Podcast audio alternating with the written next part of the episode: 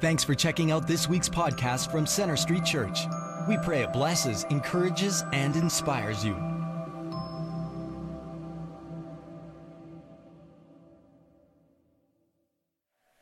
Well, greetings all of you. I want to welcome everyone at Center Street Church.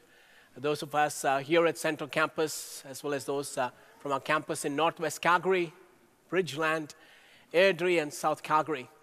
And I also want to welcome those who are watching us online. Now, I'm going to take a break from the mini series, Unveiled Jesus in the Book of Revelation, and uh, join with Pastor Henry in uh, preaching from the book of uh, 1 John. Uh, last weekend, Pastor Henry gave a great introduction to the first letter of John. And today, we're going to once again linger in the opening verses of 1 John because it gives a great foundation uh, to this book of the Bible.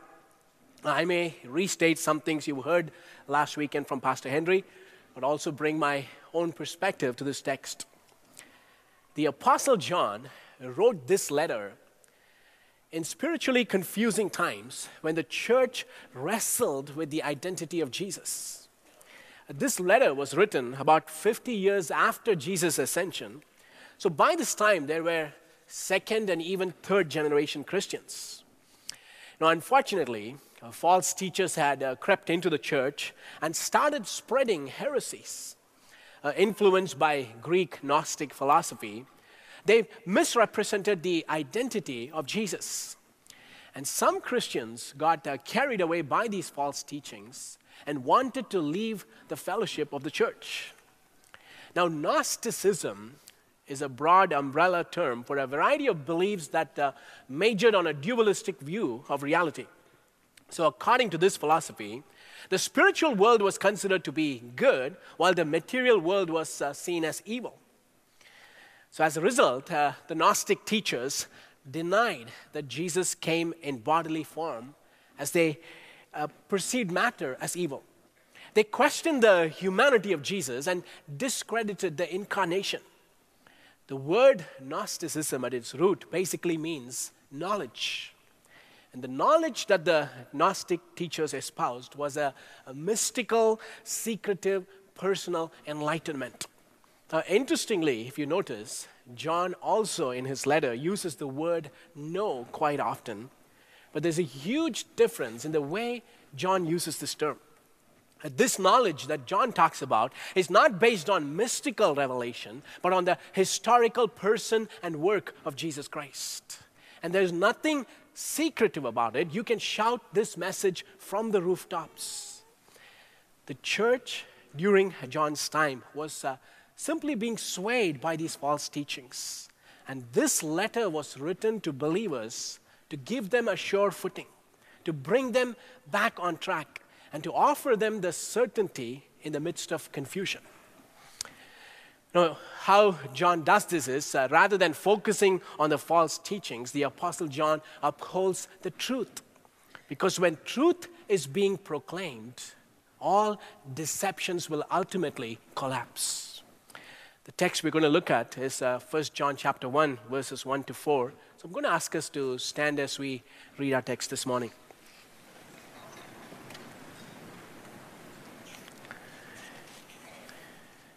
That which was from the beginning, which we have heard, which we have seen with our eyes, which we have looked at, and our hands have touched, this we proclaim concerning the word of life. The life appeared we have seen it and testify to it, and we proclaim to you the eternal life which was with the Father and has appeared to us. We proclaim to you what we have seen and heard, so that you also may have fellowship with us. And our fellowship is with the Father and with His Son, Jesus Christ. We write this to make our joy complete. Lord, we are grateful to you for this uh, authentic testimony of the Apostle John, who had a personal relationship with Jesus. And we thank you that uh, today we can experience Jesus personally as well. And that is our desire today as we look into your word. Would you come and minister your truth to us so our hearts will be drawn closer to you, that we will come to know you more, Lord Jesus. We commit this time into your hands. Lead us today, Lord, by your Spirit. We ask this in the powerful name of our Lord and Savior Jesus Christ. Amen. You may be seated.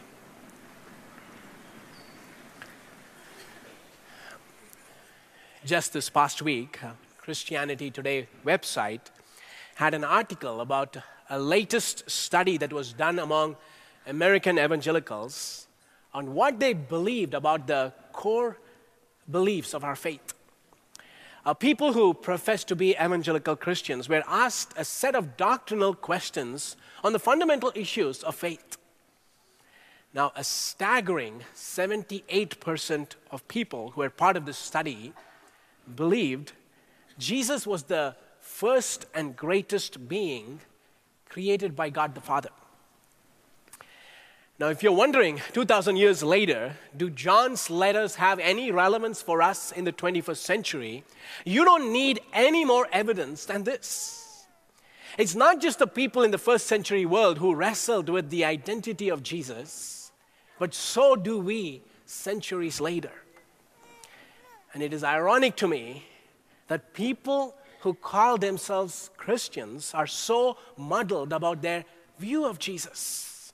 You know, this should be an eye opener for churches in North America to elevate the value of biblical preaching and stop these feel good messages and sermons on pop psychology. You know, it grieves me that in the name of relevance, pastors are guilty of preaching self help messages and using the Bible as a footnote. And no wonder we have Christians today who have no foundation at all of basic biblical truths and are so anemic in their faith. I tell you, it is a tragedy when churches don't preach the Bible, when they no longer do a systematic teaching of the scripture. And that is why it is high time that we restore God's word back to where it belongs and never lose the primacy of biblical preaching.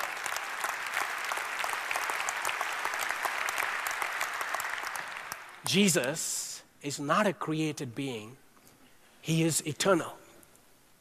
And if we don't have the right understanding of the person of Jesus, we have a serious problem.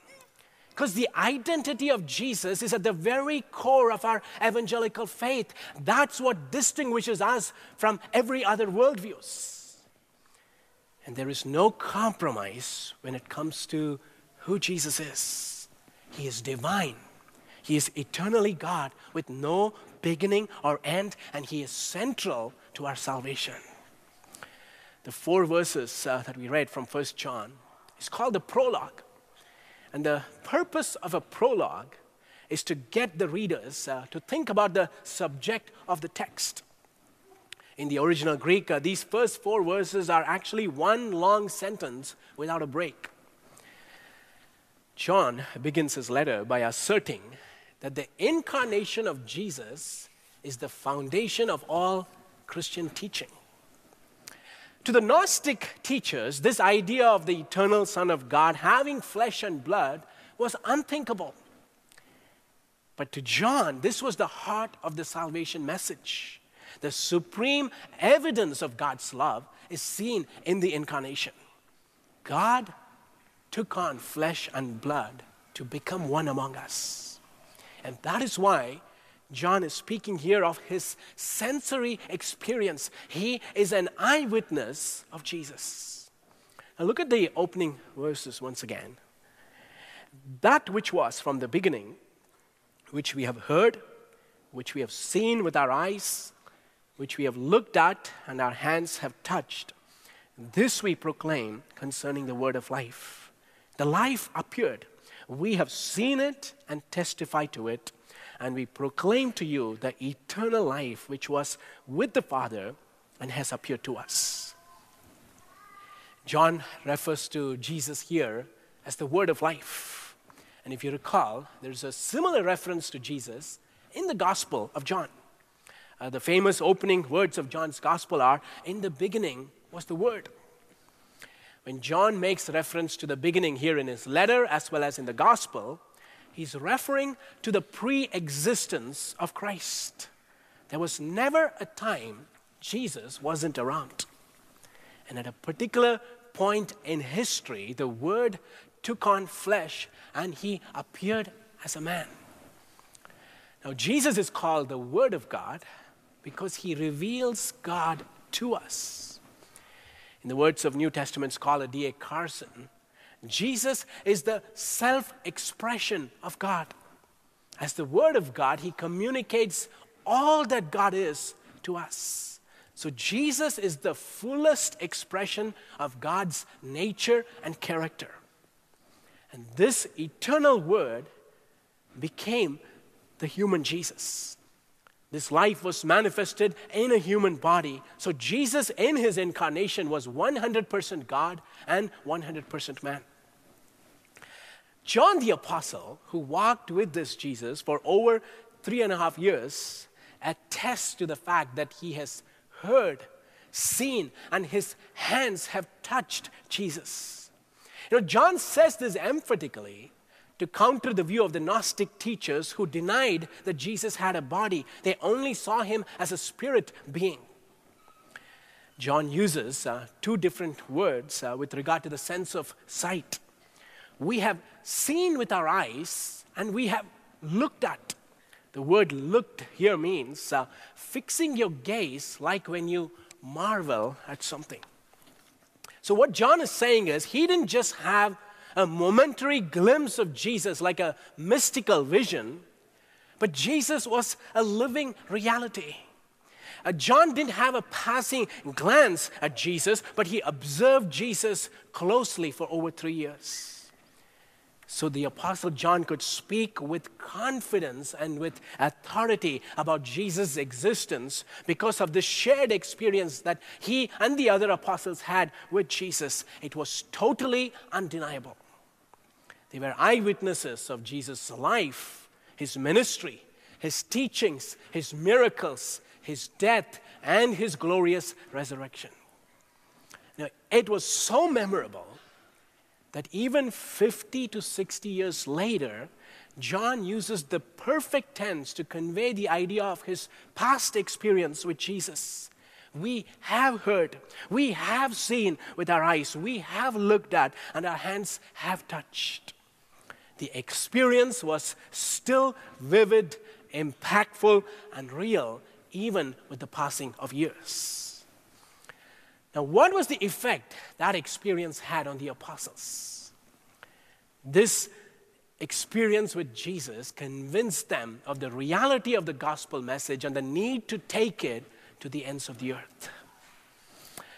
Now, someone here may wonder it makes sense that the apostles saw Jesus, lived with him, touched him, uh, but what about us? Uh, we live generations past this historical event. Can we also be certain of Jesus' existence? Or are we merely basing this on John's testimony? Can we experience the word of life today? Now, the answer to that question can be found in what John says here next in verse 3. We proclaim to you what we have seen and heard so that you also may have fellowship with us. And our fellowship is with the Father and with his Son, Jesus Christ. See, John is not bragging about his own experience with Jesus, but rather he is inviting all of us to come and have the same fellowship. See, the original apostles do carry special authority, and they played a unique role in the revelation of divine truths to the rest of the church. But if we think that the only ones who could experience Jesus were those who walked with Jesus during his earthly ministry, then we are wrong. Because our experience of Jesus today is no less than theirs. Here's a question for you. If you were to be asked, would you like Jesus to be beside you or the Spirit inside you? What would you choose? I think most people would say, I want Jesus beside me. I want him to be close to me all the time. That would be absolutely amazing. But look at what Jesus himself said in John chapter 16, verse 7. But very truly I tell you, it is for your good that I'm going away. Unless I go away, the advocate will not come to you. But if I go, I will send him to you. In Jesus' own words, what would be better is not to have him physically beside us, but to have his spirit live in us. When Jesus was here on earth, he was not omnipresent, he was physically limited to one place. But through the Holy Spirit, Jesus is now with all of us. Jesus is not an absentee God who has departed. The ascension of Jesus to heaven is not the termination of his presence. He is with us through the Spirit. In fact, that is the primary work of the Holy Spirit to bring the presence of Jesus to us, for He is the Spirit of Christ. He opens our hearts and our eyes to taste and feel and experience Jesus as if He is here with us. So it is possible to have a vibrant experience with Jesus today through His Spirit and participate in the abundant life that He offers us. And that is what makes Christianity an adventure with the living God rather than yet another dull religion. So, just as the apostles had a personal relationship with Jesus, that they were not speaking out of secondhand experiences, but they knew him intimately, so could you and me. The word witness is a legal term used in the context of testifying in a court setting. We testify out of our personal experience. We affirm the truth that Jesus is alive and our lives are no longer the same because of Him. And our world desperately needs such authentic witnesses. For there is nothing more convincing than the testimony of someone whose life has been radically transformed by Jesus people who have had first hand encounters with Jesus, who don't see Jesus as someone who's way up in heaven, but through his Spirit have a daily interaction with him. When such people speak of their authentic experience, it gets the attention of the world around them. Now, look at uh, what John tells us uh, again in verse 3. We proclaim to you what we have seen and heard, so that you also may have fellowship with us. And our fellowship is with the Father and with His Son, Jesus Christ. This word fellowship is a deep word. Now, we use the word fellowship in Christian circles incorrectly. Fellowship is not a bunch of Christians sitting in a house drinking coffee and eating apple pies. That is called socializing. Fellowship is not hanging out in our cafe after the service is over so you can talk to other people. See, it is good to socialize, but let's not call that biblical fellowship. Uh, the Greek word for fellowship is koinonia, and that word has nothing to do with socializing, but it means partnership. It is a joint participation, as in a common venture like a business partner. So it is not a casual acquaintance, but it is about what we have in common that strongly binds us together. So from what this text is saying in 1 John chapter 1 verse 3, we are invited into a twofold fellowship. We are part of the fellowship of the Father and the Son, and we are also part of the fellowship of other believers the Father and the Son have been in eternal relationship along with the Spirit. The Trinity has always existed in community, sharing perfect love. And if you wonder why we as humans long for community, it is because we are made in the image of a triune God who exists in relationship. So our Trinitarian God exists in perfect community, and unless we experience community with God and community with other people, we will always be restless inside. Now, here is a mind blowing truth. I want us to get this. When we become Christians, we are invited into this divine Trinitarian fellowship. We are now part of this divine family. God is on a mission to extend this community and bring more people into the fold. I want you to hear what the apostle Peter has to say about this, this concept of fellowship. Look at 2 Peter chapter 1 verse 4. Through these he has uh, given us his very great and precious promises so that through them you may participate in the divine nature having escaped the corruption in the world caused by evil desires. That word participate is the same word koinonia, fellowship.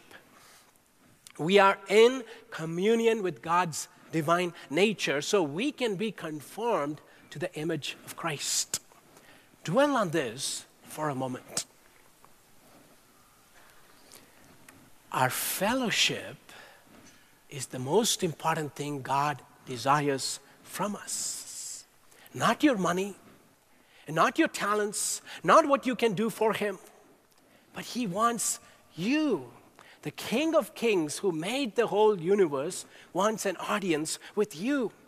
See, we have been Christians long enough, we can lose our awe of this amazing truth and make it sound so common. But this is what is distinct about the Christian faith. We are not God's slaves or servants. Slaves don't get to fellowship, but as God's children, He invites us to experience Him fully. And the calling that God has for us is not just to discharge some religious duties but to come into his presence and fellowship with him. That is the highest honor that has been extended to us. And it does not stop here. This is not just about you and Jesus having a good time. We are also part of the koinonia of the body of Christ. So we are in fellowship with countless believers with whom we share the same common identity, starting with the apostles to all of God's people, all through history, to all those people who live today. We have a shared heritage as disciples of Jesus, a common identity that binds all of us together. So, what that means is you and I have more in common with a Christian believer from another part of the world, from a different continent or people group, than we have in common with our Canadian neighbor who's a non Christian. So, irrespective of our geography, our culture, we are part of the one body of Christ. And that's why I'm once again grieved by the survey results of evangelicals when the same group of evangelical Christians were asked in the study, worshiping alone or with one's family is a valid replacement for regularly attending church, 58% of them believed this to be true. You know, this individualistic gospel that revolves around you and a personal relationship with Jesus and conveniently leaves out other Christians has no foundation at all in the Bible. It is just a culturally conditioned gospel that panders to our individualistic society. We need to come together and worship corporately. This is basic, but we need to emphasize this in our day and age. Don't miss church unless you have a real, genuine reason. And along with this corporate worship, we also need smaller communities that are visible expressions of our universal fellowship as believers. And that is the reason we have community groups in our church, and we encourage all of you who are part of Street Church to connect with a group on mission. If we are not in community, if we are not sharing our lives and living in partnership with other believers on a shared mission, we have missed out on one of the biggest blessings of the Christian life. You know, as you read these uh, four verses in the first letter of John, you will see that there's a word that is repeated three times, and it is the main verb in our text. And it's the word proclaim. John says in verse 1 that which was from the beginning, which we have heard, which we have seen with our eyes, which we have looked at and our hands have touched, this we proclaim concerning the word of life. Again in verse 2, we proclaim to you the eternal life which was with the Father and has appeared to us. Verse 3, we proclaim to you what we have seen and heard so that you also may have fellowship with us. Now, when you have the life of God in you, and when you are strengthened and energized by a community of other believers, how can you not proclaim this message about Jesus to others around you? Proclamation is a natural overflow of our fellowship with God and our fellowship with other believers. Proclamation is a confident declaration of a believing community of our experience with Jesus. It is an invitation to the world to join us and find their treasure in Christ. Christian fellowship is never limited or exclusive, there is always room for more. And proclamation and seeking to introduce others to the faith is at the very heart of our beliefs. I tell you, in my own life, at any moment, I use my passion for evangelism to gauge my spiritual temperature.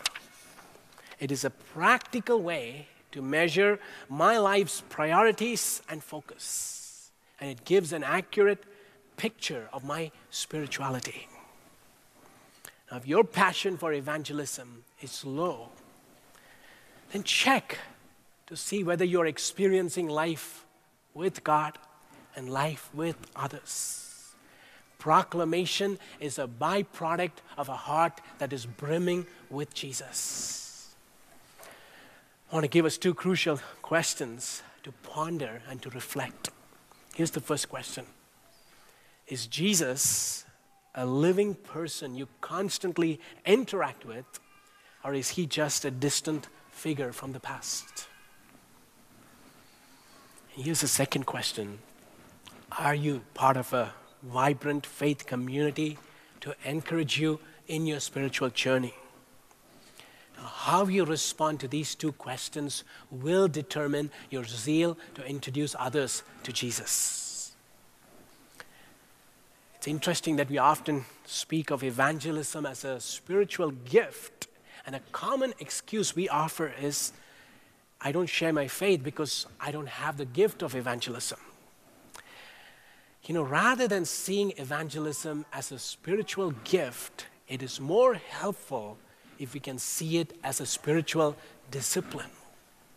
For if it is a spiritual discipline, no one is exempted, and we all can grow in this area. Now, it is fitting now to bring to your attention significant evangelistic events that are coming right here at Center Street Church. I want us to pray earnestly for these events that I'm going to talk about and participate wholeheartedly as a church. Most of you will be familiar with uh, Ravi International Ministries. Now, we have the privilege of having the North American director for RZIM, Abdu Murray, here with us in a couple of weeks. Abdu is a brilliant guy, a lawyer by training, and came to know the Lord from a Muslim background, has a powerful testimony. And he speaks today across uh, universities in North America and places of influence, has written some really thought provoking books. So, Abdu will be speaking in our worship services on November 3 4 weekend. And if you look at the bulletin that you received today, you will see that there are two other events that we are doing with Abdu, and you will find the invites in your bulletin. On November 3rd, Saturday at 1 p.m., we are hosting a dialogue with Muslims. We have a prominent uh, Calgary imam named Syed Soharwardy, who has about 6,000 people connected to his mosque here in Calgary and about 17 mosques all across Canada. So, this Imam will dialogue with Abdu Murray on the topic forgiveness and sacrifice as seen in Christianity and Islam. And this event will be hosted right here in our worship center of our central campus. Now, on a side note, if you don't know this, people of other faiths who have never been to a church have all kinds of preconceived notions. You know, I was having coffee with a Muslim guy a week ago at a Tim Hortons. And you know what he said to me? He said, The perception in our faith community is Center Street Church is a church of rednecks. You know, my response to him was, uh, Brother, I don't know where you heard that, but what I do know is if you come to our church, chances are you might hear a brown guy with an accent preaching fairly regularly. So come and check us out.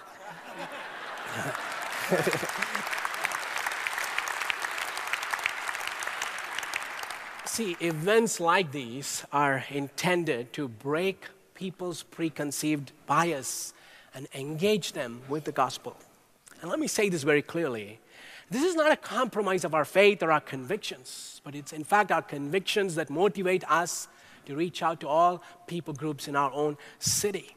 So if you know a Muslim neighbor, a coworker, someone your kids go to school with, invite them to come to this event. This is a respectful event where we will talk about diverging viewpoints and have the freedom to ask questions. Many of them have never stepped into a church building.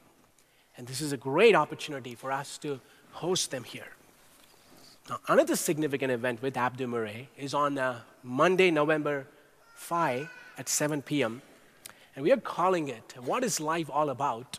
Humanity's Search for Meaning. Now, I want you to pull out your phones right now. Pull out your phones and mark this event on your calendar Monday, November 5th at 7 p.m.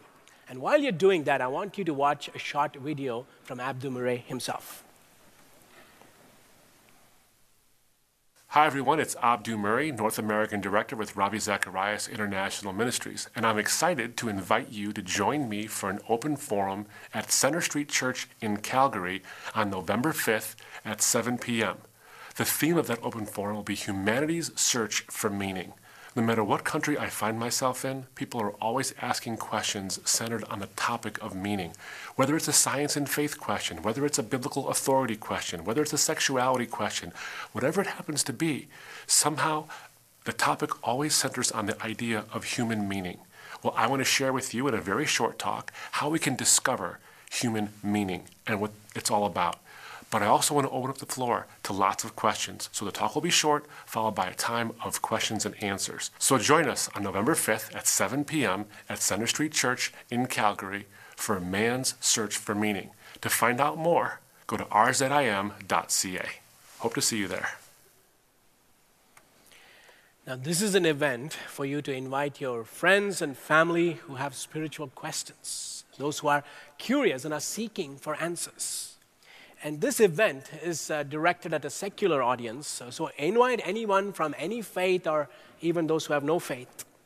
And I hope and pray that we will be able to pack this place on that Monday. If you want uh, more invitations, uh, please go to the information center or talk to your campus pastor for more information. See, these are hands on opportunities for us as a community to join hands and work together and proclaim and invite others into this great fellowship we have with Jesus. And we are counting on you to do your part and trusting that God will do his part. Now, in closing, I want us to draw our attention to verse 4, where John writes, We write this to make our joy complete. Now, how will John's joy find completion? The apostle is longing for the fullness of joy that comes when others find delight in what he finds delight.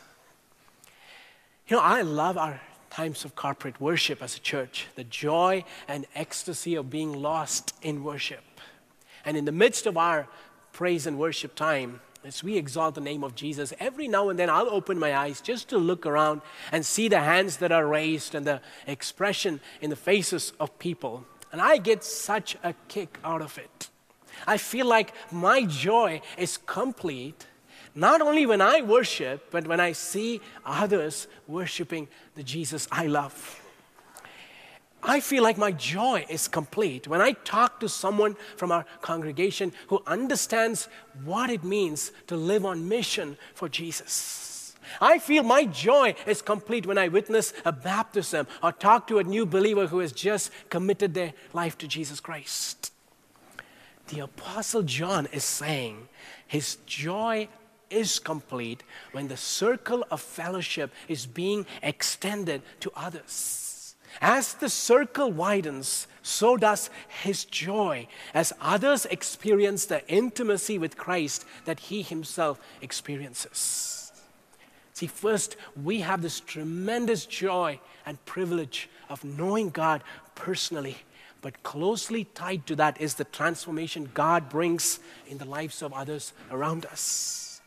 And nothing in this world compares to seeing someone come to faith in Christ, pass from death to life, from the bondage of Satan to freedom in Christ, from brokenness and sin to finding joy, and becoming part of this universal fellowship of believers giving glory to God. No price is too high to see one person make this decision for Jesus Christ. And that's why the Bible tells us angels in heaven celebrate when one sinner repents and comes to find life in Christ. We, every one of us who call ourselves followers of Christ, have to actively seek to bring others into the fellowship. That is the driving passion of our church and that should be the pulsating passion of every Christian. Bringing others into the fellowship is not an individual's responsibility alone, but it is the community's responsibility. So let's exalt the Lord and shine forth His light so that our city will be flooded with God's love and grace, and many will be added into our fellowship.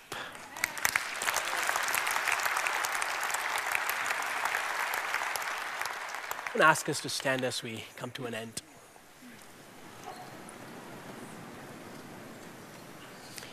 I want us to close our eyes right now and reflect on what we've heard, and especially ponder on those two questions that I raised.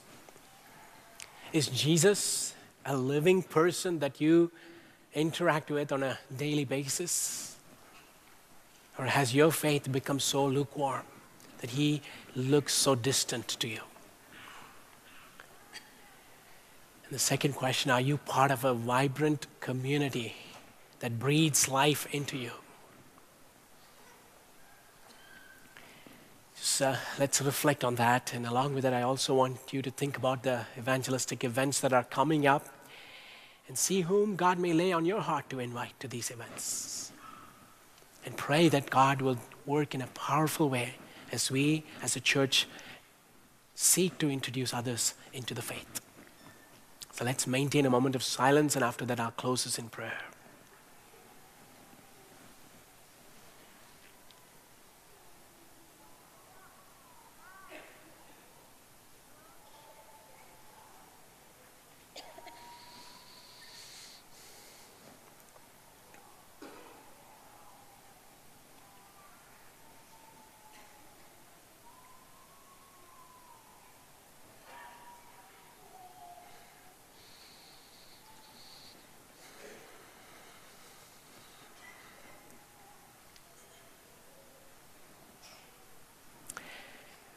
Lord, what an honor and privilege it is that we can experience Jesus today through your Spirit.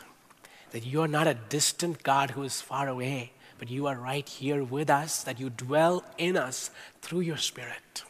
And we pray that we will all come alive to this reality of Jesus living in us and through us. That we will follow your lead in our lives. That we will find guidance and direction on a daily basis from you in living out our callings. I pray, God, that none of us will live this Christian life in isolation, but we will be part of a, a thriving community of others, partnering with one another to advance your kingdom.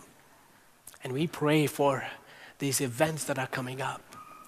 Thank you, God, for the opportunity and the privilege we have of uh, making Jesus known to others in our city. And we pray that these events will be used by you. That, Lord, you will bring new people into our midst who will get to hear the good news of Jesus. And you will work in a powerful way. That you will take our efforts and our labor and do what you alone can do transform the lives of people, that they will be added into our fellowship for which we give you all the glory, honor, and praise. And even as we leave this place, may the grace of our Lord Jesus Christ, the love of our Heavenly Father, and the sweet, unfailing fellowship of the Holy Spirit may rest and abide with each and every one of us, both now and forevermore. Amen. Thanks for listening. We hope this message has impacted you. We'd like to challenge you to take it one step further and get connected. For any questions or prayer, please visit our website at cschurch.ca. You can also like us on Facebook or follow us on Twitter.